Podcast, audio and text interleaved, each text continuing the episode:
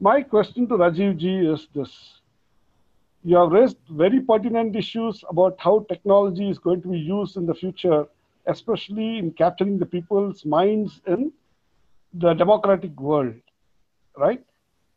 I really appreciate the kind of issues that you talk about. Like, for example, you write and I quote Facebook uses tens of thousands of factors such as clicks, likes, shares, comments, personal interests to determine users' news feeds. Its marketing material solicits advertisers by bragging how well it can influence the emotions of users in such manipulation, right? So the question that I would like to ask you, Rajiv ji, is this. It's so explicit and brazen that they are so out in the open doing what they're doing.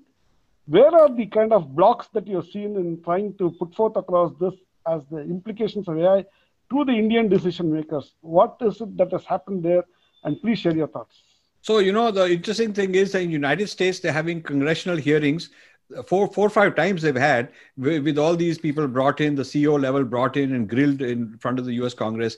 Initially i was disappointed that the congressmen were not that smart were not well educated in, in the in the issues. They were not asking good questions. I've made some inputs and i have more people in the united states in washington interested in listening and there are people who go and then tell the senator and tell the congressman and uh, so i have a channel to uh, you know give my inputs. And there's a whole ecosystem of uh, critical thinkers like me that are are sort of uh, making a counter narrative. But in india i don't find this traction. I don't know where to go. For the last 5 years i didn't i found that the big disappointment and this i will tell you uh, uh, mohanji because you you are you know these kind of people. I don't want to name anybody but i'll say that the whole hindutva uh, right? So what they call right wing, uh, social media channels, manthans, Twitterati have been a very big disappointment because they're just rehashing and recycling the same few points. You know, there's this fight on a church, this fight with the mosque, this problem with some conversion, this Mayawati problem, this uh, um, uh, West Bengal uh, issue problem, and so and so bring this uh, coalition down. Uh, you know, it's all petty politics and it's all uh, the job of a sensational news channel. Maybe Republic TV should be doing all this, and five other news channels should be doing this. But this is activism. This is not intellectualism. There's a difference between a scholar who actually goes beyond just the daily news and weekly news and looks at what's there for two years, five years, ten years ahead, and does some serious digging. That I feel that our uh, right-wing intellectuals or so-called intellectuals have not done. So I would want to differentiate between intellectuals and activists. What we have is a large number of activists, basically taking the Breaking India thesis, which was out there a dozen years ago, uh, you know, and basically flogging that and making big careers out for themselves, but not done anything original beyond that. So I'm handing them another big, big gift of a research saying okay now read this. If they can't even read it then what can i do? But if they were to read it they will understand that this is the future of all this activism all this stuff that they've been doing for the last 10 years is now been upgraded to 2.0 so they need to know that. Now i find that the if the hindutva right wing these saffron people and all these guys are not not they have not been uh, woken up in, by this now they ought to be woken up. Now they ought to be paying attention uh, i'm interested in engaging them. I'm interested in meeting them. I'm interested in having manthans with them uh, leading them conducting workshop whatever they want to do i'm available but I, they have to be interested. So uh, uh, as far as government is concerned I didn't find any. I, I, I found that even Niti Aayog, who talk a lot about you know future AI and all that stuff, when you know I'm the only guy in India, uh, only guy who wrote uh, such a massive book covering so much ground and so deeply and very targeted on India particularly, they ought to have been very happy to release this book or, or, or, or get every one of their guys to read it. No interest no response when my publisher said would you like to release it? Would you like to launch it? Would you like to appear? Would you like to at least give uh, you know just symbolic uh, uh, support that this issue is important? Zero interest. So i found that uh, government niti aayog this ministry that ministry whether it's education ministry science ministry culture ministry no interest. So what can i do? Uh, people ask me why have you gone public with this? Why aren't you privately educating them? Are bhaiya privately i tried for 5 years and even now i'm interested. Even now what i have put out is just 10 20% of what i know. I know another 80% which i have not put out but there are there have to be listeners. So you know the india is preoccupied with too much politics, short term democracy. Maybe there's too much democracy, too many elections, too many fights going on, and a low caliber of public intellectuals out in the media who who, who become very powerful, very important. They got a lot of followers and a lot of uh, views and all that, and th- that is what the average janta is following. So if the average janta is such low caliber and they are not able to discern what is true knowledge, what is genuine. They, they want good news. They want to feel good. They don't want somebody who's going to give them an issue to solve, but uh, they want people who give them all kind of great things. We are winning this cricket match and we are having that fun and whatnot. If they all they want is that, then you know that's the kind of supplier that comes and becomes important. So the the public is looking for that. The people who are supplying pol- political thought and uh, intellectual thought are good at uh, supplying that. There is no room for something of this kind, which is very serious. So in the in the absence of proper discourse. What i am doing is going to people like you. People like you are scientific people and, and analytical people deep thinking people. Uh, uh, and and so i'm saying you guys spread this knowledge. You guys take this idea and what i've done and take it forward. And and that will create traction. The good news is this. The book has been out only like uh, one and a half months or so and we've done about 20 some events like this and we have another 20 or so events uh, that are in the pipeline being edited. The videos have been recorded. So these 40 events that we have already recorded half of them we've put out on the air re- represent almost 100 plus thinkers. Like this panel has got four four of you. So the total number of thinkers who've joined us and who are supporting this who are backing this who are endorsing this is kind of 100 or so.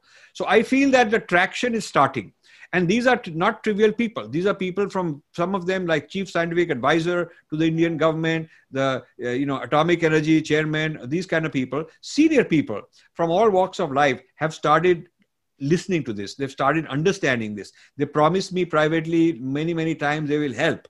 Uh, they will do whatever they can. So you know we've built a, a core team of hundred thinkers, and so by the summertime maybe it'll be several hundred uh, maybe you know in a while it'll be several thousand. So i'm going to keep this going for the entire 2021 i'm going to go on and on having these kind of events and when when possible have conferences uh, do whatever all sorts of things. Because i want to build awareness uh, then you know then the government leaders will have to think we'll have to listen. Government will listen when all the other people are talking about it and the, the, the people are saying Arey, here is a book. Why aren't you reading it and here is a guy who's put five years into it. Why aren't you paying attention? Why don't you invite him? Why don't you? Why don't you have him? I would love to go and uh, give a workshop to all the Indian Foreign Service people, all the Indian IAS people, all the judiciary, you know, all the people in education ministry. And I'm not charging. I don't want a penny for that. I just want a good audience. I would love to give to the go to the PMO's office. They got so many people there and have a 50 of them, 100 of them who are the brilliant ones, put them together, give me a day or two with them, and I will coach them. I will brief them. I will tell them so much that they don't know, so much beyond what's in this book. The book is to challenge people so that they can start understanding what they don't know and what they ought to know. That, that's a very, very passionate uh, uh, appeal that you have made through these words, Rajivji, and we hope uh, India really understand the implications of the kind of thoughts that you've been bringing to the table. And maybe I should take this question to the esteemed professors here with us. Rajivji talked about intellectualism, a kind of a, a awareness amongst the key educators about what is lacking and what is critical. He also talked about the fact that there's too much of democracy, perhaps. In my view, I think it's too much of wrong kind of democracy. We need authentic, true democracy which really empowers people, not trap them in the ego mind, ego games that they are all into. So maybe I should start with Professor Vaidyanathan. Sir, quickly, what is your view of developing this intellectual uh, uh, thinking amongst the uh, uh educators so that they become aware and they pass on this awareness to the people around, including decision makers? Professor Vaidyanathan. Yeah, there is always a lead lag, I would say sense, okay, lead lag. What is being uh, talked about today, uh, you know, by him, maybe in another four five years will be picked up by other. I remember Breaking India was uh, not done a day before yesterday, right? Maybe a decade. Am I right, Rajivji? Yes, yes, yes. and it took and it took a while for people to accept it. Yeah. Now, for instance, in all the mainline uh, discussion and other thing, what he call quote unquote activist they talk about breaking India, breaking India, other thing. So yeah.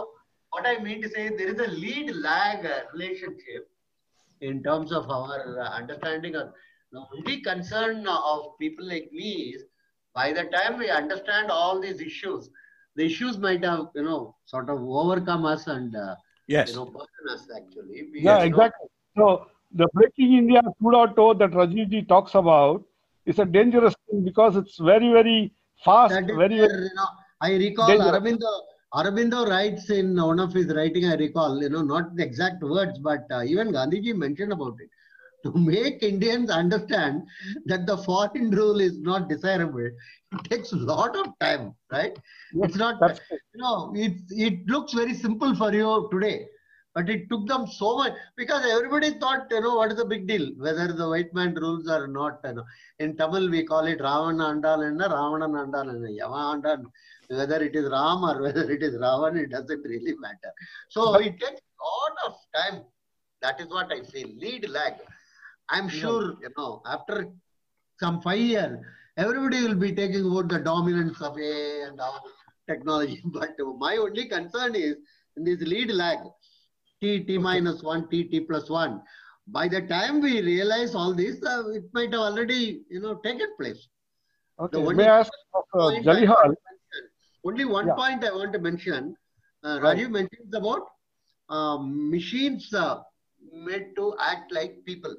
But increasingly, it is people are made to act like machines. Yes. People are voluntarily acting like machines. Yes. which is uh, something very, very interesting point.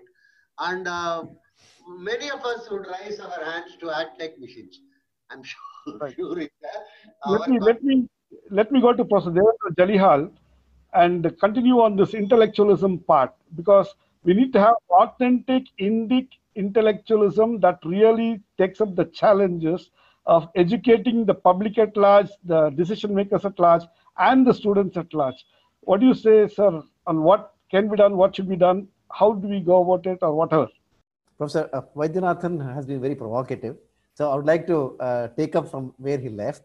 Uh, he talked about NEP being, um, you know, just a, rearranging the existing things. I think mostly it is right, right?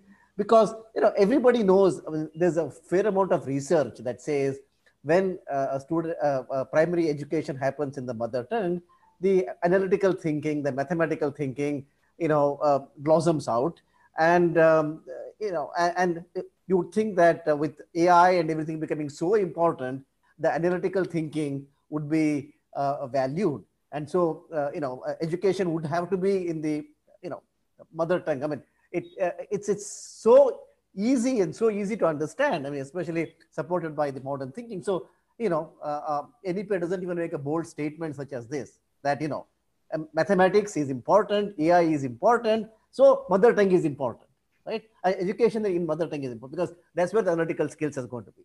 Then, uh, second thing is he talked about how foreign rule uh, is so uh, readily accepted.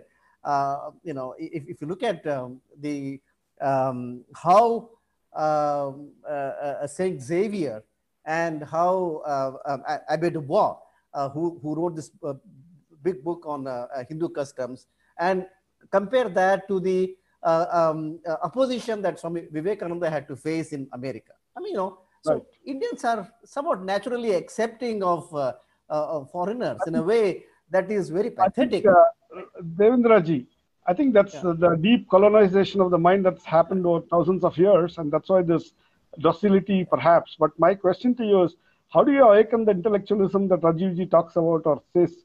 He made this impassionate speech as to why we need to be really waking up to the reality around us. What do you say to that?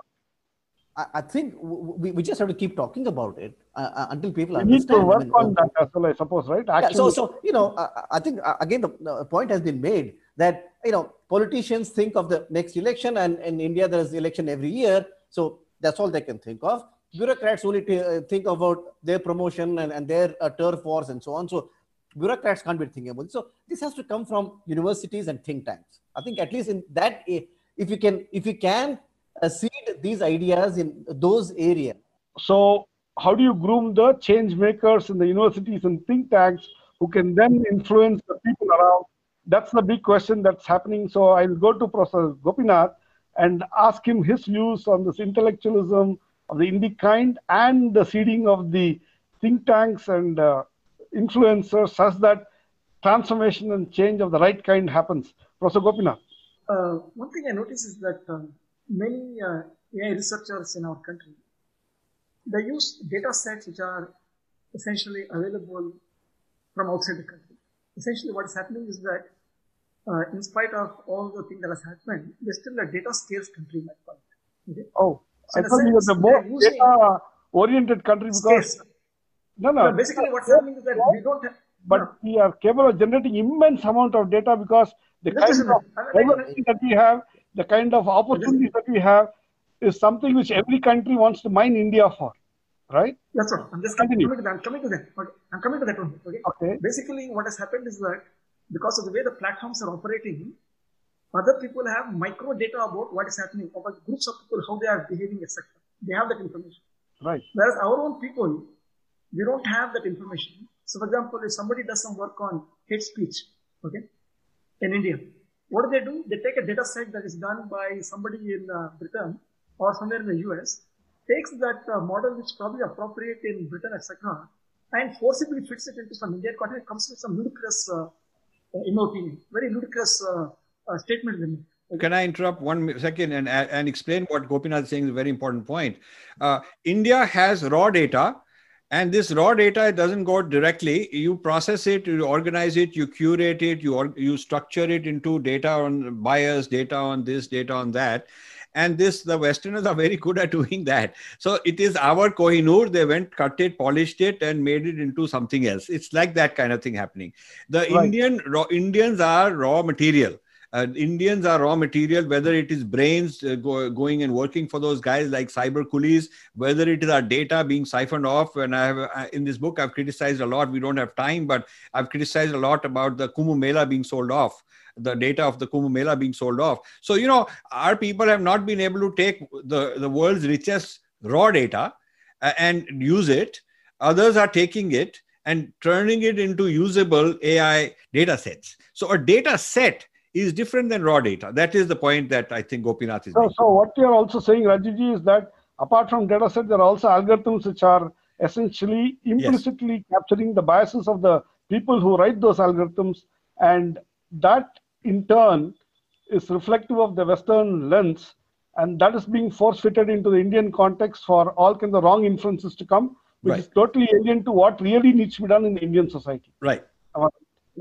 So, in a sense, what's happening is that we have uh, ceded our uh, ability to uh, collect information directly ourselves right. and uh, use it in the way which we have our own perspectives with our own proper perspectives. I'm not saying that we should have a, this particular viewpoint or that particular viewpoint, but be fair to what the data we have and use it to develop our own perspectives. That is not happening.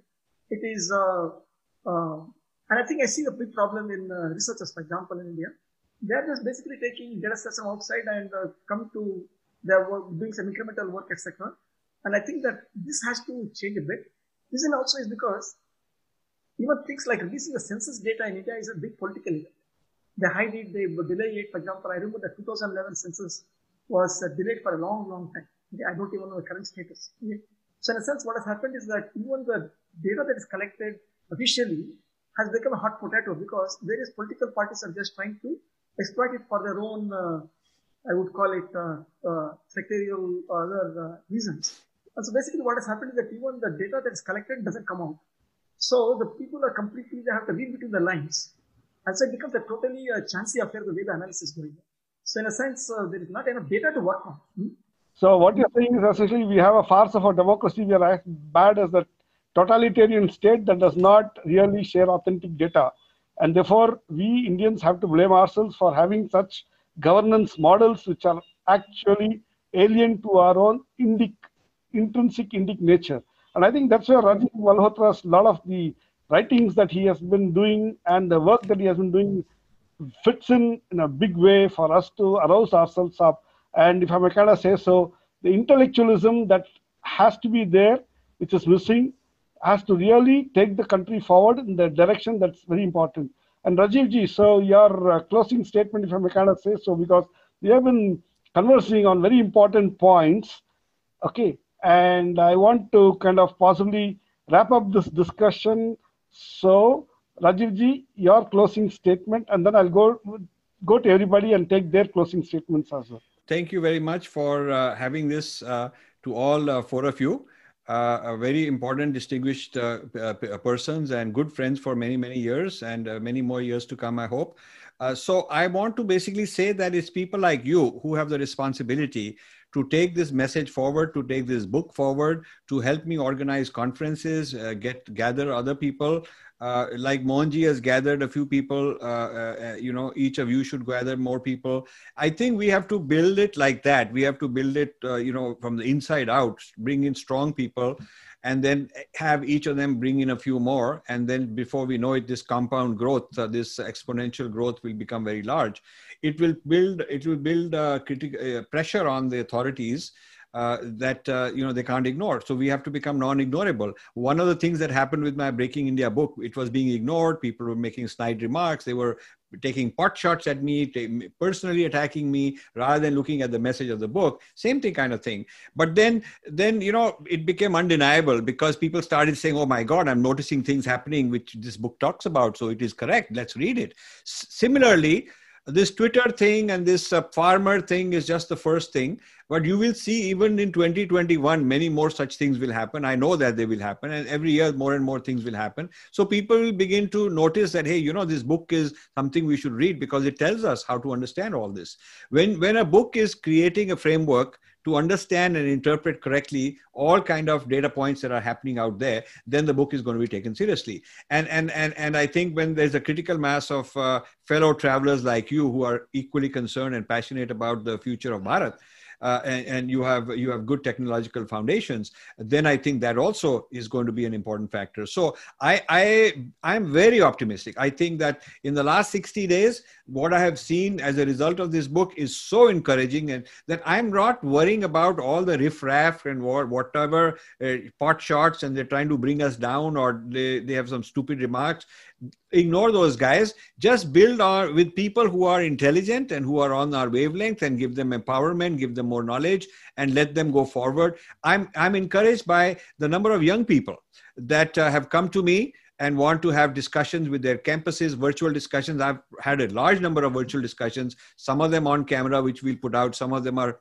off camera. A lot of these zoom events and webinars and all that. I'm doing two or three of these every day and so and the demand is huge. So i'm encouraged because uh, uh you know uh, while i was talking privately to the authorities they were not too interested. Now that i'm talking to the public i'm getting a lot of people in wanting me to wanting to meet me and want even authorities are coming and wanting to uh, when i'm in delhi they want to hold some events and things like that. So this year please understand we are going to have an exponential growth in the awareness of artificial intelligence and, and it's thanks to people like you who are the pioneers helping this out. So for that i, I appreciate you. Thank you. Thank you rajiv ji. You have been pioneering in trying to spread the awareness on the implications of ai and how we are all deep into this digital colonization that's already all around us. Just that we still have our heads above the water so we can still break out of free if we chose to empower us, I suppose. And on that note, I would like to go to Professor Vaidyanathan and hear his closing note, comments, and observations on the way this whole discussion has gone on. Professor Vaidyanathan. No, there is nothing more to add. I think uh, Rajivji has uh, very nicely uh, summed it up. And I am very confident in the next couple of uh, years particularly 2021 is going to be very critical year.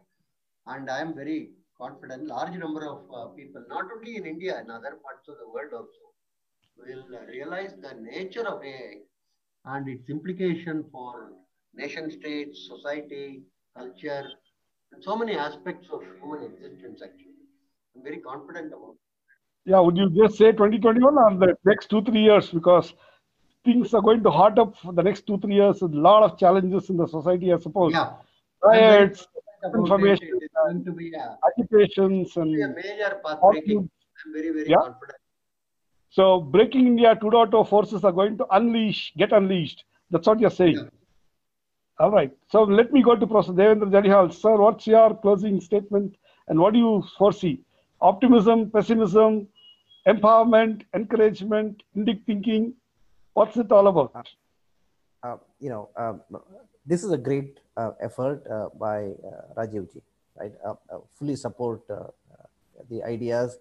And um, uh, uh, sorry, we uh, uh, didn't, uh, um, you know, complete the discussion we had with Professor Gopinath because in um, Professor Gopinath's recent work, which I, I uh, read in Manushi, he, he talks about the uh, Western bias in the selection of the data. That's what he was talking about, but I think he didn't get a chance. So I think, you know, uh, uh, that fits in very nicely with what, uh, you know, Rajiv is writing about. So, you know, uh, uh, so there is uh, an academic work also now from India that, that amplifies the contents of this book. What you're saying is, like what Rajiv said, the Kumbh was an interesting area of study for several Western universities. They chose to study Kumbh the way they wanted, not the way it should be studied, so that Right. the intrinsic participants of the Kumbh Mela get to benefit in a very big way. That was Right. missing totally, right? Right. Maybe I should request the Professor Gopinath to share his thoughts and complete what I kind of interrupted in between at that point of time and share your thoughts there. Professor Gopinath. No, no. What I was referring to was that uh, the uh, basically there is some uh, researcher in UK. He uh, uh, is a British, is uh, what I would call British Asian Muslim. He finds many, uh, let us say, hate uh, messages with respect to uh, uh, his community, and he has created a database. And so, by definition, it doesn't have any data about uh, hate speech against other than Asian Muslims. Okay. And this particular data set has been taken by some researchers in India. And of course, there's nothing against hate speech against Indian people, okay, the Indian people. Okay. And he concludes that uh, whatever you see in India also on other places, there's only hate speech against, uh, you know, uh, one community. Okay. You can see the, how shallow the whole work is. Okay.